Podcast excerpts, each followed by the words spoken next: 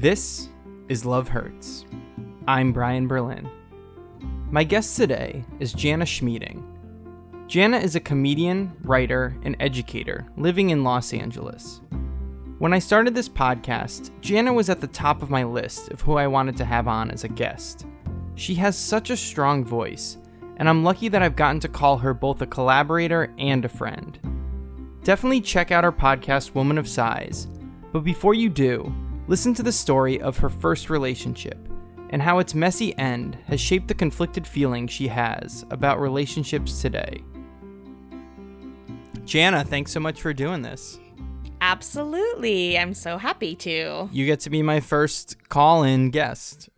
Oh my gosh. I I feel like a million du- bucks. It's I feel a- like a million ducks also, but a million bucks. You get both of those honors.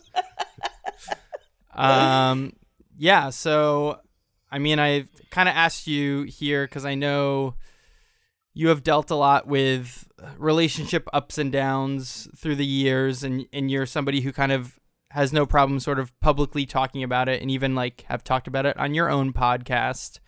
Mm-hmm. Mm-hmm. I love talking about how single I am and choose to be. Uh, but yeah, I, I do think it comes from I do think my singleness, my current like chosen singleness, it has origins for sure. Great. And do you want to take us to where it all starts?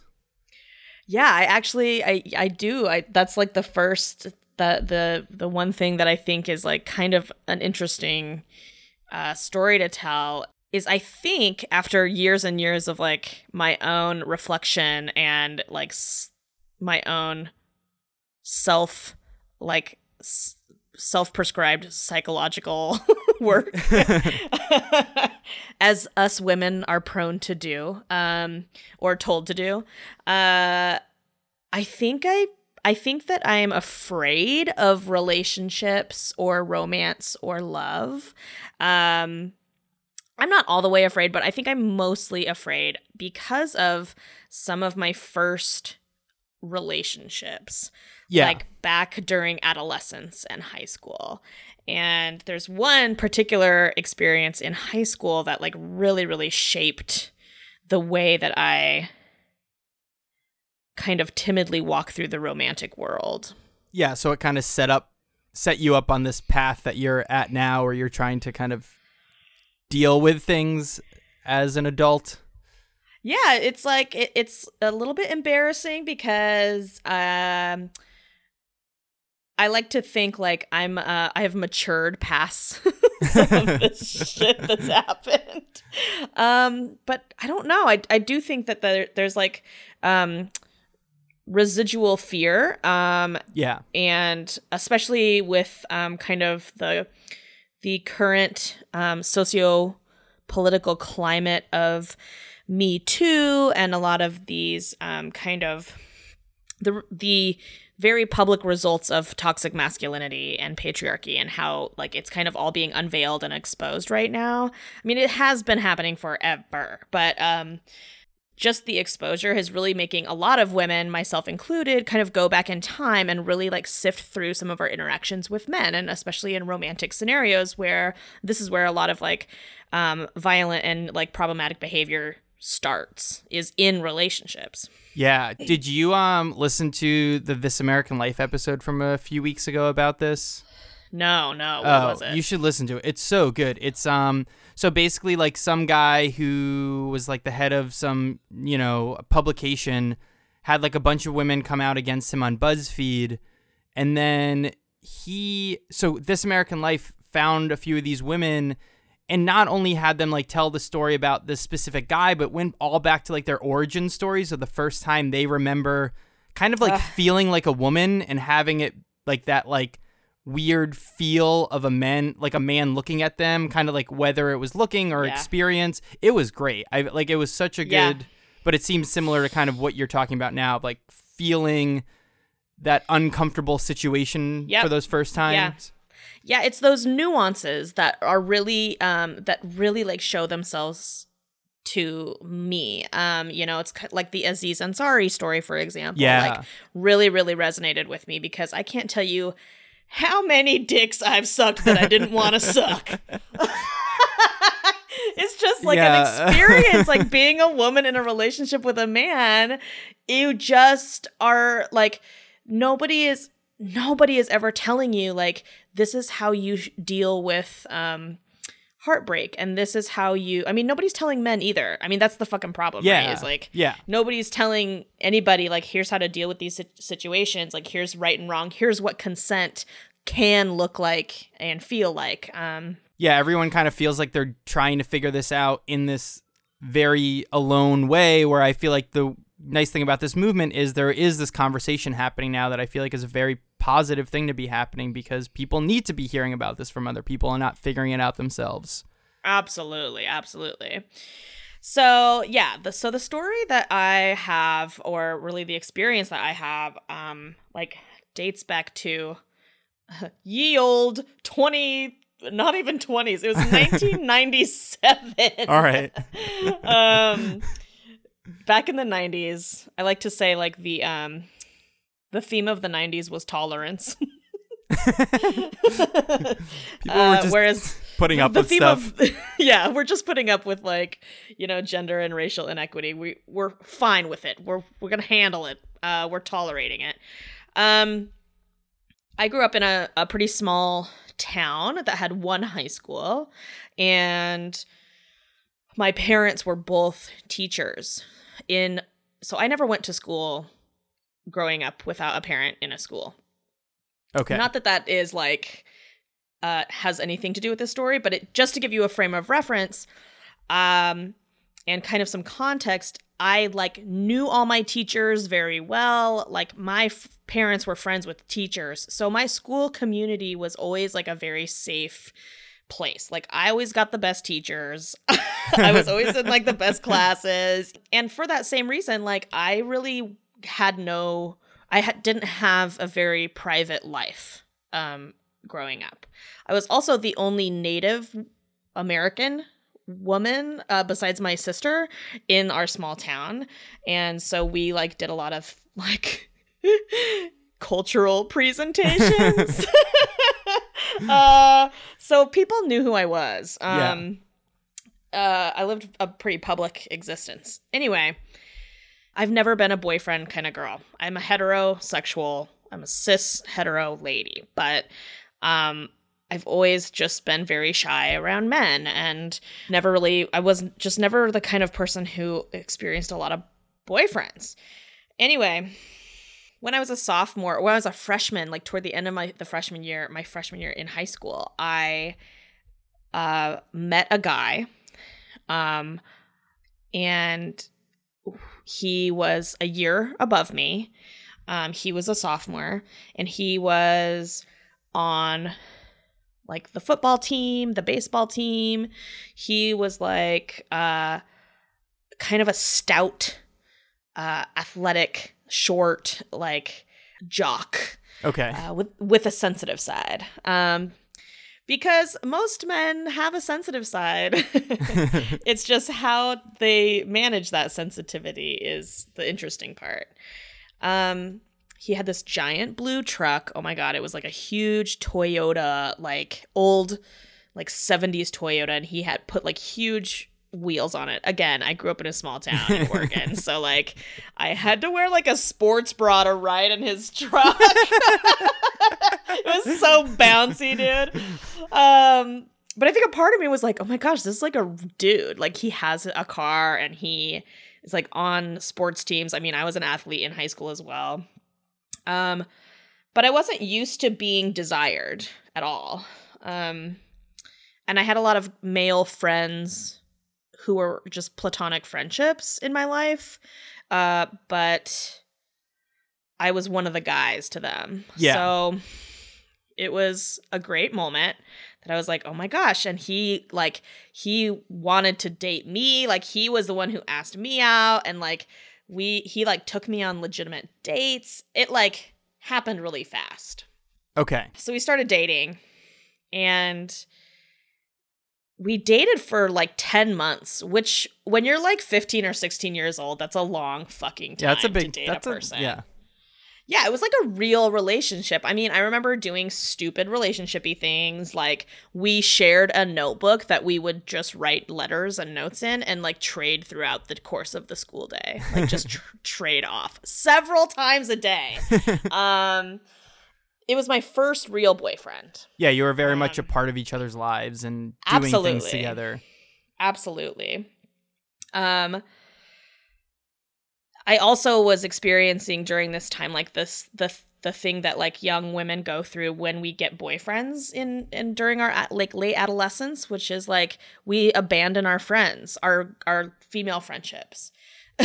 we like you know, yeah. And then our female friends are like, what the fuck? Where have you been? Like, um, she spends too much time with her man. It's just like, yeah, you're. It's really a fishy situation. yeah, you're falling into this new thing that's like exciting. It's never something you've never experienced before, so you're just willing to kind of let these other things get ignored in terms totally. for this new thing. Totally. Um, I was able to maintain one friendship at that time with my friend Amy, and she was a badass. She was also on a basketball team. She was like a varsity point guard when she was a freshman. I mean, she was like an awesome, she was an awesome bitch, just like rock solid. Yeah. Um, and so yeah, like the year progressed. We started dating in probably like around Christmas time or like the winter of my freshman year, and then toward um, the fall of my sophomore year, things just started getting a little bit hairy between my boyfriend and I. Um, and I can't really quite remember the decline of the relationship, but I do remember being like, I want to stretch my limbs. Like, I feel trapped. Um, and he did not feel that way at all. And I didn't know how to express it to him because, again, first relationship, first time I ever really loved somebody, I didn't want to hurt his feelings. And also, he was starting to show some like really possessive tendencies. Um, not wanting me to hang out with my friends, uh if i couldn't hang out with him he would get pissed. Like there were there were more and more moments where i'm like oh my god this guy's mad at me. I don't want to say his name. Oh my god this guy's mad at me.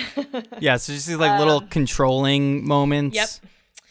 Yeah and the more i started to hear myself being like oh he's gonna be mad at me. Uh he's gonna be mad at me like the more i started hearing myself saying those things out loud i knew uh in my mind i was like this is not gonna end well.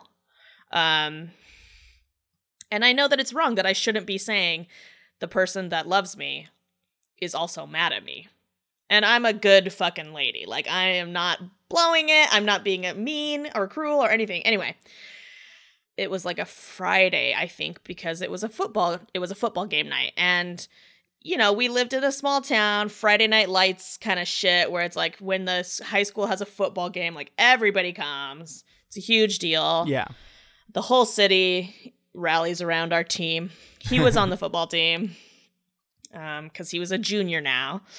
And it was definitely toward the end of the relationship. And I remember I'd written a note about my boyfriend to my friend Amy saying, I said the the words, he's being such a pig.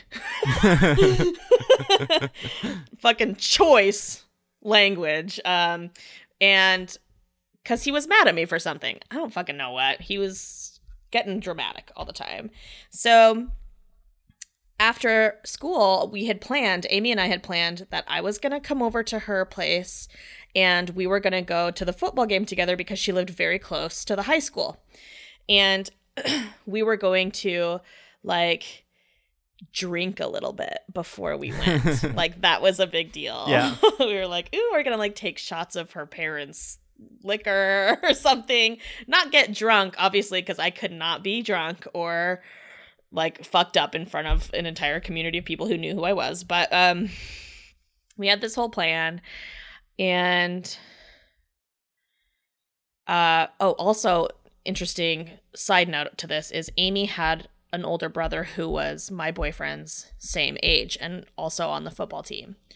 So we all kind of like crewed up like we were friends, the four of us okay. uh, at times yeah, so leading up to this, there were like little moments where I was like, God, this shit is getting like really, really annoying because suddenly, like, guy friends that I had that were also on his baseball team were like, Hey, Jared told me that, t- Jared told us that like you wouldn't have sex with him. Or like, Hey, Jared told us like you were guys were making out the other day. And like, I mean, he was just like telling details of our relationships, of our relationship to his guy friends.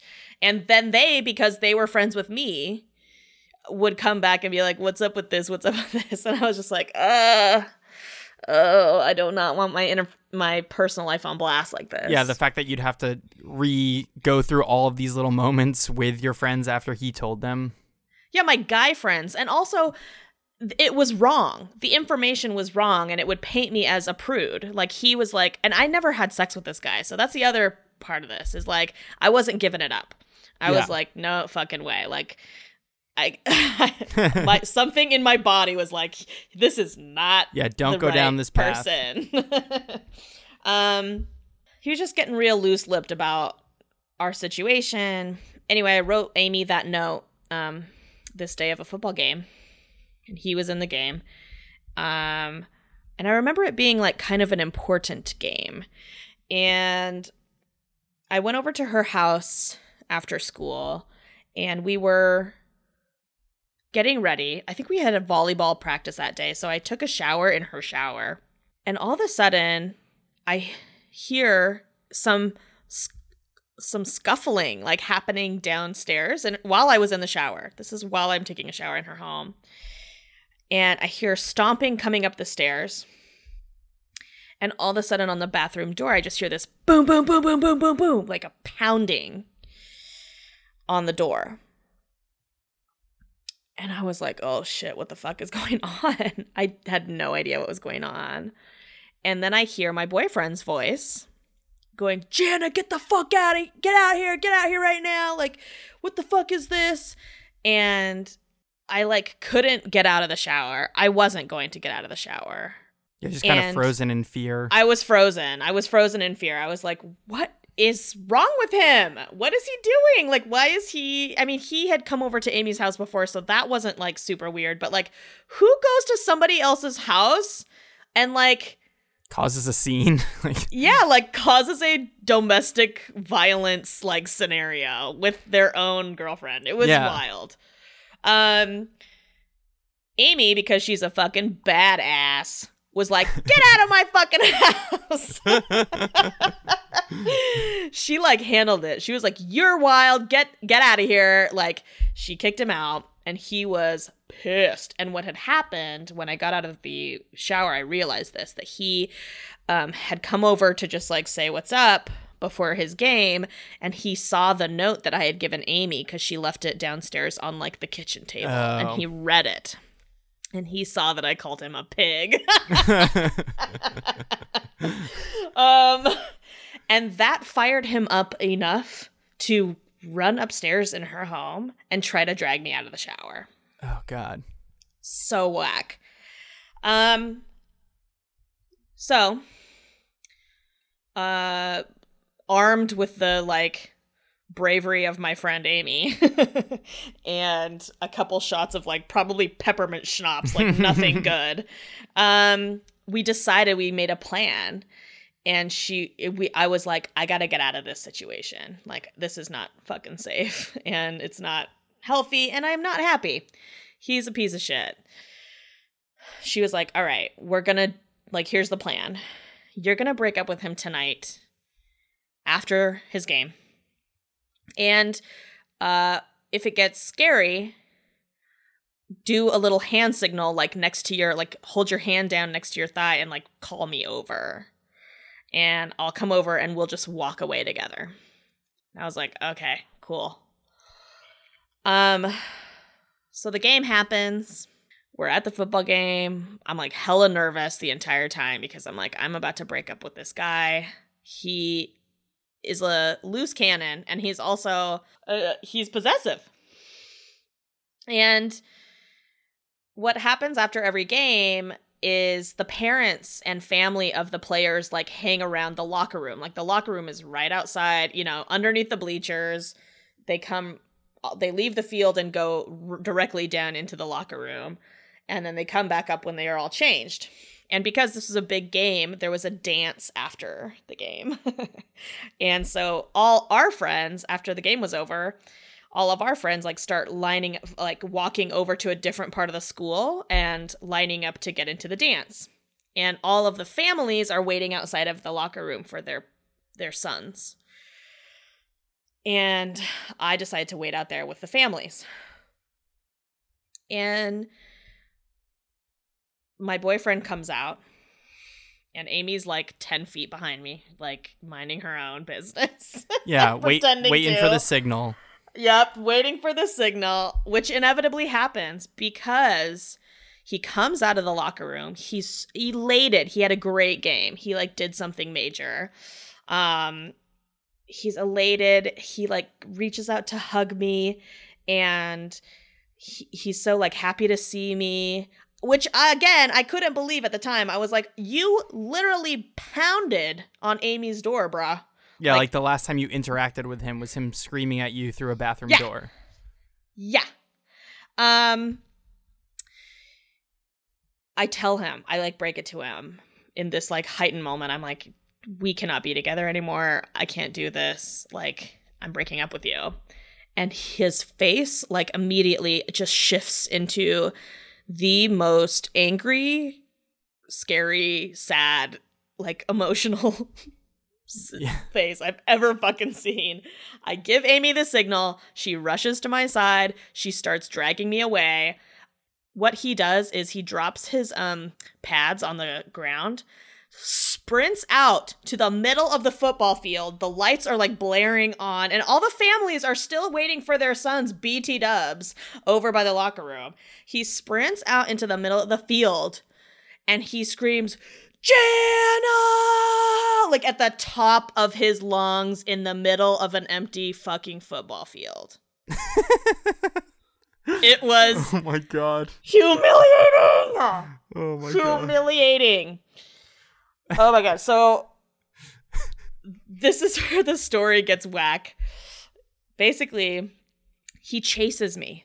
Full sprint. Chases me into the line. Like Amy and I are like, let's go to the dance. That's where the most people are. We go over to the dance, and all of my peers see me running from my boyfriend. And they see him running after me, like with tears in his eyes, just like, ah, like raging a lot of the guys that were his that are kind of his bros like hold him back. They're like go in then go in, go in, go in, go in. And and I like go into the dance. I get in there. Um Amy and I are like, let's get out of here. We need to like go home. So we're like leave he by the way, he comes into the dance eventually, uh, and is like searching around for me in the crowd. And at one point before we left, uh, Boyz II Men on Bended Knee comes on, like a slow dance song, and he drops to his knees and screams into the sky. No! He's really going ham. Oh it's oh crazy. God. He's so messed up. the the problem was after that, like every day at school, he started stalking me. He would follow me between classes and he'd be like, We just need to talk. Like, please just talk to me. Please just talk to me. And just like could not control himself. At one point, he saw me in an empty hallway and started calling out my name and running toward me in an empty high school hallway. And I had to run from him. He chased me to the gym. And when I got to the gym, the other players on my team were like, Are you okay? like, is everything good? And I was like, Yeah, yeah, you know, everything's fine. I mean, I was just so used to being like, Everything's fine. Like, at one point, one of my teachers, my economics teacher, Mr. Burke, who was the athletic director for the high school. Um, and also like a friend of my dad who also coached sports, you know, like these people all know my parents and they know me. Um, at one point, he pulled me aside and he was like, Are you okay? Do you want me to say something to him? Like, people are asking me if I'm like okay, like if this situation is okay. Um, and I'm like, Yeah, no, no, no, it's fine, it's fine. Which, of course, I was like, I don't know what else to say. Like, I didn't understand, like, I didn't know if it was good or bad. Yeah, for you, this was just the first thing you're experiencing of a breakup, and you're not Yeah. fully processing like how insane the things that he's doing are, but the fact that like other people are noticing, Yeah. like something's up. It is. It started to like uh it started to like fucking like give me a uh the understanding that like maybe it isn't okay. Yeah, You know, the like fact maybe that other people were coming up to you and saying, "Hey, are you okay with this? Because I'm not okay with this." Exactly. And I also wasn't I also feel like the rhetoric at the time or my belief and and my belief was being reinforced by my friends and this is not to blame them it's just to like you know looking back on it nobody was ever saying like this is so fucked up that this is happening like he has to stop everybody was like oh my god he's so emotional like he's just so sad and he's just like it wasn't seen as violent or scary it was seen as like this is how guys deal with it when they really love you Yeah, it's like passion instead of like violence. Exactly. Passion. Like and and that's it was one of those situations where I look back and I'm like if any if if somebody would have intervened or a man would have pulled him aside and been like, "Dude, let's talk. You cannot chase a woman around the school because she broke up with you. Uh you can't do that." Yeah, just somebody And- saying this is not an okay way to act, especially towards women.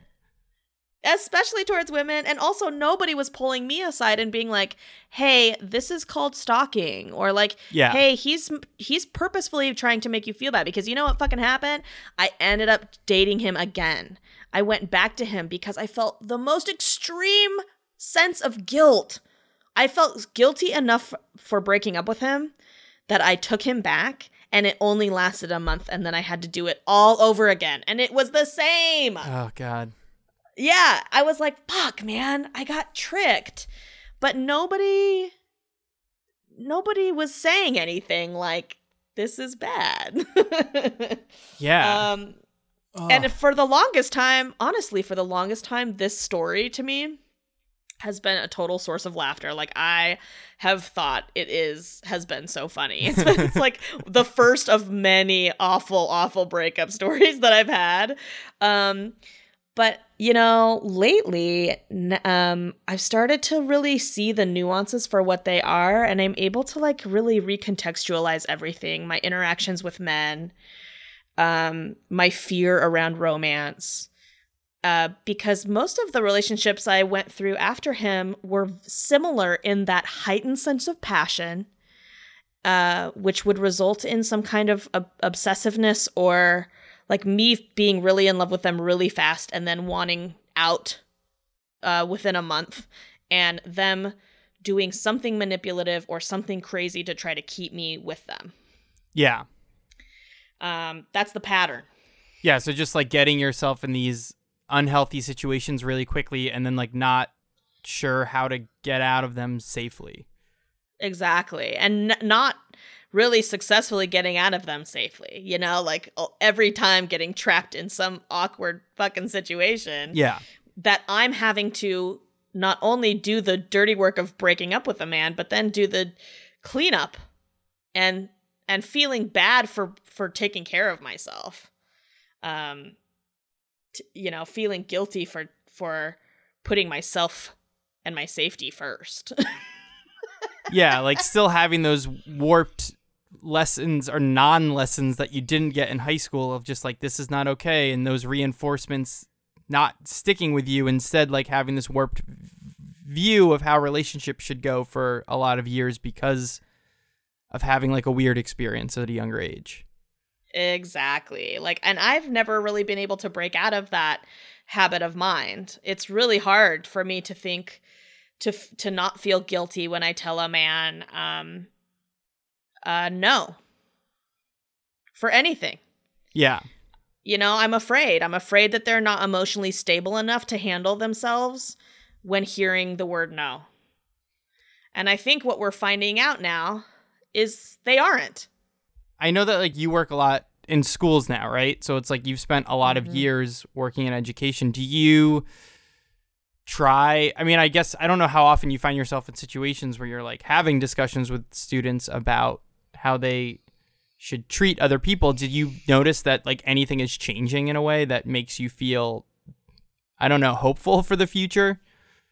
I'm very hopeful for the future. Um but yeah, I do think that I'm both hopeful for the future because I think that um young people are much better at advocating for themselves now. Um Yeah. but I I've been teaching in in kind of unique situations. I mean, not necessarily unique, but uh you know, different from my own situation. So like I have taught in like um, high need schools in very low income areas in the Bronx and in Los Angeles, and you know students, primarily students of color and students who are um, living in what I would consider the margins or like uh, who ha- are underrepresented in in policies, uh, political policies, as well as like mainstream media Yeah. uh they have learned that if you want to be seen or heard you have to be very loud and big and vocal right Yeah. there's more clear understanding and um and sense of resilience. Now this is it's problematic to say that because i don't feel like i want to ever look at a young kid. It doesn't matter what their background is and i never want to be like praise them for their resilience.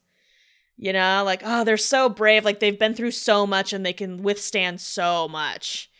Um i don't like to perpetuate that rhetoric.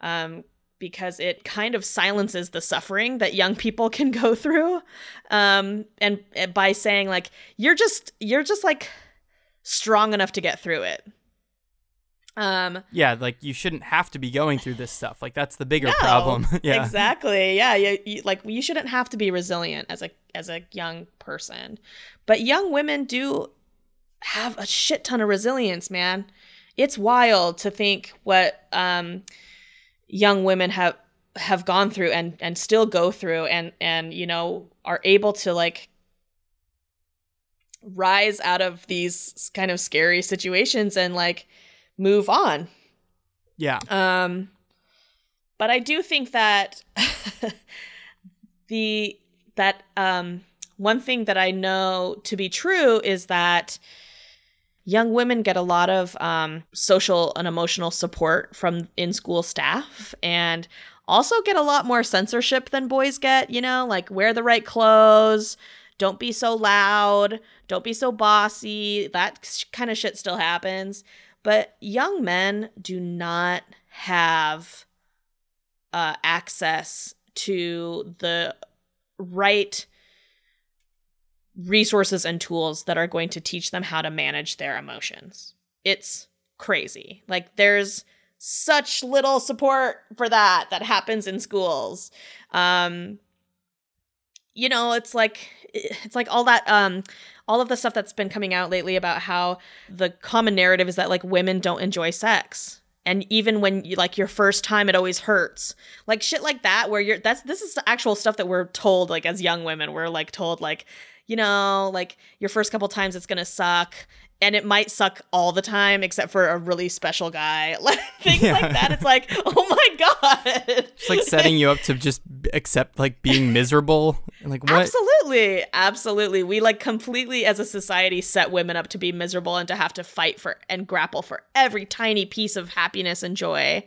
Um and even then we're supposed to feel guilty for bringing ourselves joy. You know, it's like the it's really fucking upsetting because um we are then we're, then we're also told to turn around after after relationships or after breakups we're also told to turn around and look within and get self-help and heal and do all this self-work right? Um but if you think about it what are men asked to do when they break up with a woman? They're asked to like go fuck another girl Yeah, like, like, find somebody yeah, else to replace her yeah, like drink it off and then find somebody else. Like this weird. exactly Yeah.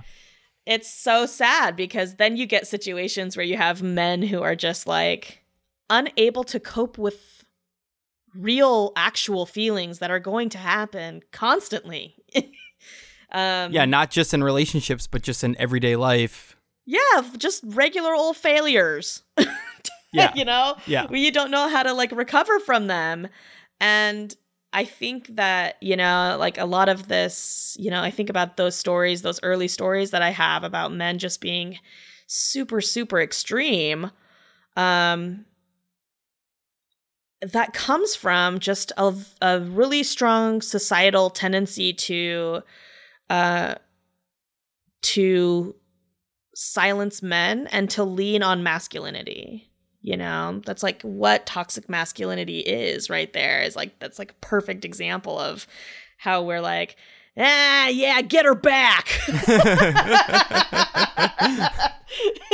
you can do it just scream her name louder. Yeah. And then, yeah force her just chase her oh god. yeah Yeah, I'm. I. I understand why you're in a place where you're fine being single. Oh my god, I love being single. I mean, once I can get past, I, there are moments, you know. I mean, I wrote a solo show a couple years ago, uh, where I It was great. like, was, yeah, I like loved. I, yeah, I was I was lonely at the time, you know. So it was a uh, I was kind of succumbing to my uh, my singleness.